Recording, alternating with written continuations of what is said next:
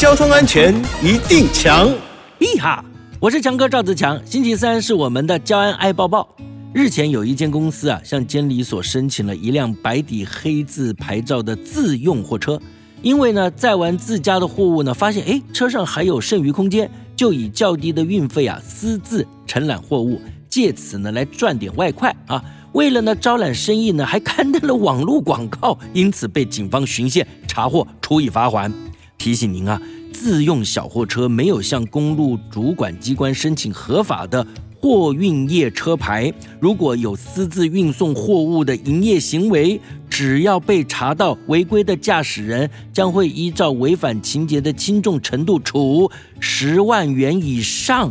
两千五百万元以下的罚款呢，并且勒令歇业，再吊扣非法营业的车辆牌照以及汽车驾驶人的驾照四个月到一年，严重的话甚至吊销驾照。哎，两年之内呢，不能再请领或考领驾照哦。